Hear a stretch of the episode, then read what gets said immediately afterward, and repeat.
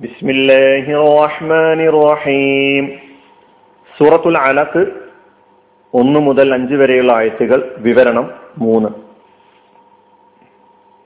കഴിഞ്ഞ വിവരണത്തിൽ അറിവിന്റെ വിജ്ഞാനത്തിന്റെ ഉറവിടം അറിവിന്റെ ഉടമസ്ഥാവകാശം അള്ളാഹുവിനാണ് എന്ന് നാം മനസ്സിലാക്കുകയായിരുന്നു. അറിവിനായി വിജ്ഞാനത്തിനായി അള്ളാഹുവിനോട് മാത്രമാണ് നാം തേടേണ്ടത് പ്രാർത്ഥിക്കേണ്ടത് എന്നും നമ്മൾ മനസ്സിലാക്കുകയുണ്ടായി. അതുപോലെ തന്നെ മനുഷ്യന് അറിവ് നൽകാൻ അള്ളാഹു പല രീതികളും സ്വീകരിക്കാറുണ്ട്. അതിലെ പ്രഥമ ഗണത്തിൽ പെടുത്തേണ്ട ഒരു രീതിയാണ് അള്ളാഹു അവന്റെ മനുഷ്യരിൽ നിന്ന് മനുഷ്യരാകുന്ന സൃഷ്ടികളിൽ നിന്ന് പ്രത്യേകം തെരഞ്ഞെടുത്ത പ്രവാചകന്മാർക്ക് നൽകുന്ന ആ അറിവ് വഹി എന്ന മാർഗത്തിലൂടെ നൽകുന്ന അറിവ്. ഇതാണ് നമ്മൾ കഴിഞ്ഞ ക്ലാസ്സിൽ അവസാനം പറഞ്ഞ പിന്നെ അവസാനിപ്പിച്ചത്. അള്ളാഹു ഈ പ്രപഞ്ചത്തിലെ സൃഷ്ടിജാലങ്ങൾക്ക് മനുഷ്യനല്ലാത്ത സൃഷ്ടിജാലങ്ങൾക്ക് മനുഷ്യനല്ലാത്ത കോടാനുകോടി സൃഷ്ടിജാലങ്ങൾ ഈ ഭൂമിയിലുണ്ട്. ആ സൃഷ്ടിജാലങ്ങൾക്ക് അവക്ക് ജീവിക്കാൻ ആവശ്യമായ അള്ളാഹു അറിവ് അള്ളാഹു ബോധനം നൽകിക്കൊണ്ടിരിക്കുന്നു എന്ന് ഖുർആൻ നമ്മെ പഠിപ്പിക്കുന്നുണ്ട്. സൂറത്ത് നഹലിൽ അറുപത്തെട്ടാമത്തെ ആയത്തിൽ തേനീച്ചയെ എടുത്തു പറഞ്ഞുകൊണ്ട് ആ തേനീച്ചയുടെ കൂട് നിർമ്മാണത്തെയും ആ കൂട് നിർമ്മാണത്തിന് ആവശ്യമായ അറിവ് അള്ളാഹു നൽകിയതിനെ കുറിച്ച് നമ്മെ ആയത്ത് ഓർമ്മപ്പെടുത്തുന്നുണ്ട്.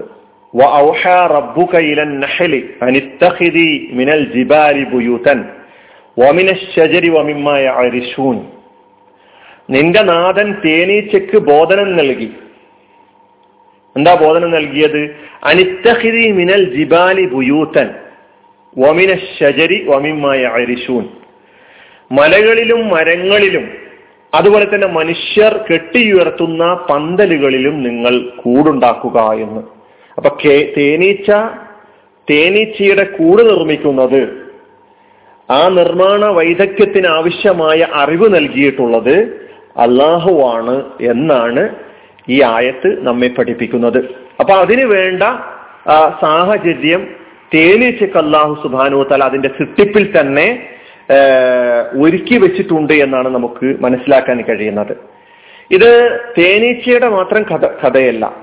തേനീച്ചയെ പോലെ അതുപോലെ തന്നെ മനുഷ്യരല്ലാത്ത മറ്റു ജീവജാലങ്ങൾ ഏത് സൃഷ്ടിജാലങ്ങൾ എടുത്ത് പരിശോധിച്ചു നോക്കിയാലും അവയുടെ ജീവിതത്തിന് സഹായകമാകുന്ന സ്വഭാവത്തിലുള്ള അറിവുകൾ നൽകിയതായിട്ട് നമുക്ക് കാണാൻ കഴിയും.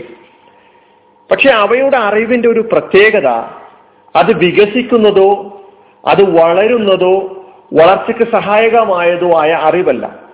തേനീച്ച സൃഷ്ടിക്കപ്പെട്ട നാൾ മുതൽക്ക് തന്നെ അള്ളാഹു തേനീച്ചയെ സൃഷ്ടിച്ച അന്ന് മുതൽക്ക് ഇന്ന് വരെ അതിന് നൽകപ്പെട്ട ആ അറിവ് അതിനപ്പുറത്തും ഇപ്പുറത്തും ഒരു വളർച്ചയോ ഒരു വികാസവും നമുക്ക് കാണാൻ കഴിയുകയില്ല. അന്ന് അത് നിർമ്മിച്ച അതേ രീതിയും അതേ സ്വഭാവവും തന്നെയാണ് ഇന്നും അത് കൂട് നിർമ്മാണത്തിന് വേണ്ടി സ്വീകരിച്ചു കൊണ്ടിരിക്കുന്നത് അതിലൊരു അളവ് വികാസമോ വളർച്ചയോ നമുക്ക് കാണാൻ കഴിയുകയില്ല. അവക്കങ്ങനെ വികസിപ്പിക്കേണ്ട ആവശ്യവുമില്ല അവക്ക് അത് വളർത്തേണ്ട ആവശ്യവുമില്ല. അവക്ക് ആവശ്യമായത് അള്ളാഹു സുബാനുവ താല അവയുടെ പ്രകൃതിയിൽ തന്നെ നിക്ഷേപിച്ചു വെച്ചിട്ടുണ്ട് എന്നാണ് നമുക്ക് മനസ്സിലാക്കാൻ കഴിയുന്നത്. അതുകൊണ്ടാണ് മനുഷ്യനല്ലാത്ത ജീവജാലങ്ങളെ സംബന്ധിച്ചിടത്തോളം അവക്ക് സ്കൂളിലോ അല്ലെങ്കിൽ കോളേജിലോ മദ്രസയിലോ യൂണിവേഴ്സിറ്റിയിലോ അങ്ങനെയുള്ള പാഠശാലകളിലോ പോയി തങ്ങളുടെ അറിവ് വളർത്തേണ്ട യാതൊരു ആവശ്യവുമില്ല. എന്ന് നമുക്ക് മനസ്സിലാക്കാൻ കഴിയുന്നത്. എന്നല്ല ഓരോ കുഞ്ഞും ഈ സൃഷ്ടി ജീവജാലങ്ങളിൽ നിന്ന് പിറന്നു വരുന്ന ഓരോ കുഞ്ഞുങ്ങളും പിറന്നു വരുന്ന അന്ന് തന്നെ അവക്ക് അതിനുവേണ്ട എല്ലാ അറിവും ലഭ്യമായിക്കൊണ്ടിരിക്കുന്നു എന്നുള്ളതാണ്. പശുക്കുട്ടിയെ നമുക്കറിയാം പ്രസവിച്ച ഉടനെ അമ്മയുടെ അകിടെവിടെയാണ് എന്ന് തിരിച്ചറിയാൻ അവക്ക് കഴിയുന്നു പഠിപ്പിക്കാതെ തന്നെ. അവക്ക് ഒറ്റയ്ക്ക് തന്നെ എഴുന്നേറ്റ് നിൽക്കാനും ഓടാനുള്ള ശ്രമം നടത്താനും നീന്താനും ഒക്കെ തന്നെ ഓരോ ജീവജാലങ്ങൾ എടുത്ത് പരിശോധിച്ചു നോക്കിയാൽ ആരും പഠിപ്പിക്കാതെ ഒരു സ്കൂളിലും പോകാതെ ഒരു പാഠശാലയിലും പോകാതെ ആരുടെയും പ്രേരണ കൂടാതെ തന്നെ അവയുടെ പ്രകൃതിയിൽ അവക്കാവശ്യമായ അറിവ് അള്ളാഹു നിക്ഷേപിച്ചു വെച്ചിരിക്കുന്നു. അതിനാൽ ആ അറിവിൽ ഒരേറ്റക്കുറവ് നമുക്ക് ദർശിക്കുക സാധ്യമല്ല. എന്നാൽ മനുഷ്യനെ സംബന്ധിച്ചിടത്തോളം മനുഷ്യന്റെ അവസ്ഥ ഇതിൽ നിന്ന് ഭിന്നമാണ്. മനുഷ്യന്റെ അറിവ് വളർച്ചക്കും വികാസത്തിനും വികസിക്കാനും വളരാനും കഴിയുന്ന തരത്തിലുള്ള അറിവുകളാണ്. വളരുവാനും വളർത്തുവാനും വികസിക്കുവാനും അന്വേഷിക്കുവാനും അറിവ് നേടുവാനും ചിന്തിക്കുവാനുമുള്ള സവിശേഷമായ സിദ്ധികളുമായാണ് മനുഷ്യൻ ജനിക്കുന്നത്. മനുഷ്യൻ മാതാവിന്റെ മുലപ്പാൽ ചുരത്തുന്നത് മുതൽക്ക് തന്നെ ഈ അറിവ് പഠിച്ചു തുടങ്ങുകയാണ്. നേരത്തെ ഞാൻ പറഞ്ഞു പശുക്കുട്ടിടാവിനെ സംബന്ധിച്ചിടത്തോളം അമ്മയുടെ അകിടവിടെയാണെന്ന് ആരും പറഞ്ഞു കൊടുക്കാതെ തന്നെ അത് കണ്ടെത്തുന്നു. എന്നാൽ മനുഷ്യക്കുട്ടിയെ സംബന്ധിച്ചിടത്തോളം തന്റെ അമ്മയുടെ മുലപ്പാൽ എവിടെയാണ് മുലക്കണ്ണി എവിടെയാണെന്ന് അമ്മ തന്നെ തന്നിക്ക് പറഞ്ഞു തരികയും തന്നെ ആ ഭാഗത്തേക്ക് എത്തിച്ച് മുലക്കണ്ണി തന്റെ വായിൽ ഇട്ടതിന് ശേഷം മാത്രം ആ മുലപ്പാൽ നുകരാൻ കഴിയുകയും ചെയ്യുന്നൊരവസ്ഥയിലാണ് മനുഷ്യൻ സൃഷ്ടിക്കപ്പെട്ടിട്ടുള്ളത്. മനുഷ്യൻ ജനിക്കുന്നത് തന്നെ ജനിക്ക് എന്നാൽ ഈ അറിവിന്റെ വളർച്ചയ്ക്ക് സഹായകമാകുന്ന സ്വഭാവത്തിലാണ് മനുഷ്യൻ സൃഷ്ടിക്കപ്പെട്ടിട്ടുള്ളത് എന്ന് നമുക്ക് മനസ്സിലാക്കാൻ കഴിയുന്നു. അപ്പൊ മനുഷ്യന് വളരാനും വികസിക്കാനും സാധിക്കുന്നു തന്റെ അറിവ് വർദ്ധിപ്പിക്കാൻ സാധിക്കുന്നു. അപ്പൊ അവന് അറിവ് വേണം എന്നതോടൊപ്പം തന്നെ അതിനാവശ്യമായ ശിക്ഷണവും ആവശ്യമാണ് എന്ന് നമ്മൾ മനസ്സിലാക്കേണ്ടതുണ്ട്. വിദ്യാഭ്യാസം വിദ്യാഭ്യാസം എന്ന് പറഞ്ഞു കഴിഞ്ഞാൽ അറിവ് ആർജിക്കാനുള്ള പ്രക്രിയക്കാണ് നമ്മൾ വിദ്യാഭ്യാസം എന്ന് പറയുന്നത്. നമുക്കറിയാം. നമ്മൾ കേട്ടു വരാറുണ്ട് നാം പലയിടത്തുനിന്നും കേട്ടുകൊണ്ടിരിക്കുന്നു വിദ്യാഭ്യാസം മനുഷ്യനെ മനുഷ്യനാക്കും. വിദ്യാഭ്യാസം മനുഷ്യനെ മാനവിക മൂല്യങ്ങൾ മുറുകെ പിടിച്ച് സഞ്ചരിക്കാൻ പ്രേരിപ്പിക്കുന്നതാണ്.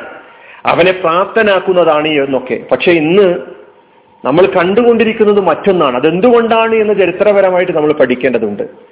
വിദ്യാഭ്യ അഭ്യസിച്ച അഭ്യസ്ത വിദ്യരായ വലിയ വലിയ ഡിഗ്രികൾ എടുത്തിട്ടുള്ള ആളുകൾ തന്നെ മാനവിക മൂല്യങ്ങൾക്ക് നിരക്കാത്ത പ്രവർത്തനങ്ങളിൽ ഒന്നാം സ്ഥാനം വഹിച്ചുകൊണ്ടിരിക്കുന്ന ദുരന്ത വാർത്തകളാണ് അല്ലെങ്കിൽ നമുക്ക് സന്തോഷം നൽകാത്ത വാർത്തകളാണ് ലോകത്തിന്റെ മുക്കുമൂലകളിൽ നിന്ന് നമ്മൾ കേട്ടുകൊണ്ടിരിക്കുന്നത്.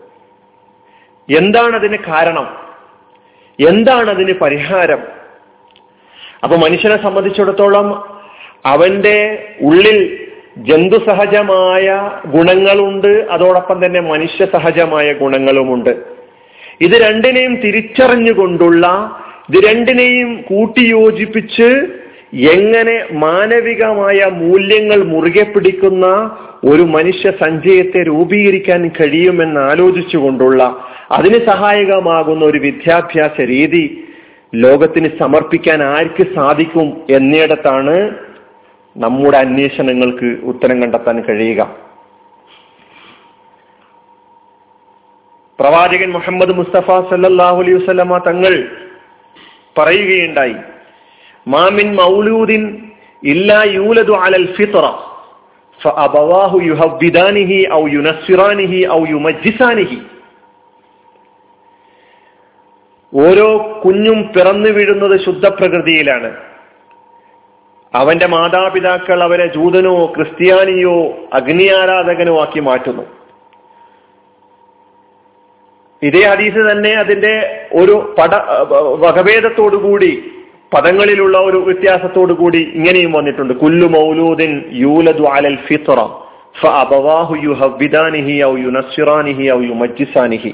നേരത്തെ പറഞ്ഞ അതേ അർത്ഥം തന്നെയാണ് ഇവിടെയും.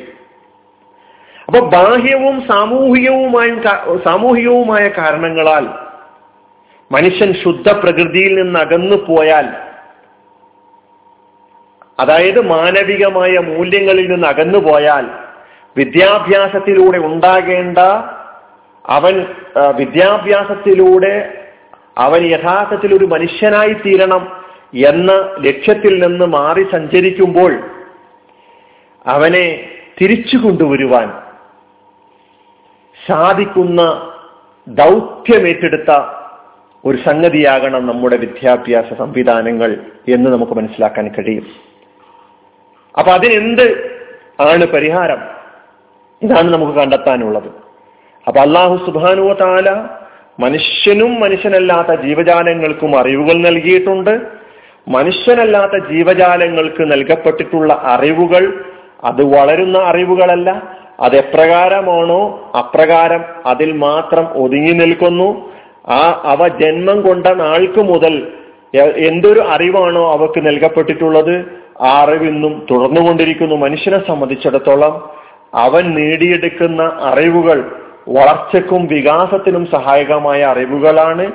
കണ്ടെത്തലുകൾക്കും മനസ്സിലാക്കലുകൾക്കും ചിന്തിക്കലുകൾക്കും അതുപോലെ പല പുതിയ പുതിയ കാര്യങ്ങൾ കണ്ടെത്താൻ സഹായകമാകുന്ന സ്വഭാവത്തിലാണ് മനുഷ്യൻ സൃഷ്ടിക്കപ്പെട്ടിട്ടുള്ളത്. ബാക്കി വിവരണങ്ങൾ നമുക്കടുത്ത വിവരണത്തിലൂടെ ശ്രദ്ധിക്കാം. അലഹമുല്ലാ റബുലാലമീൻ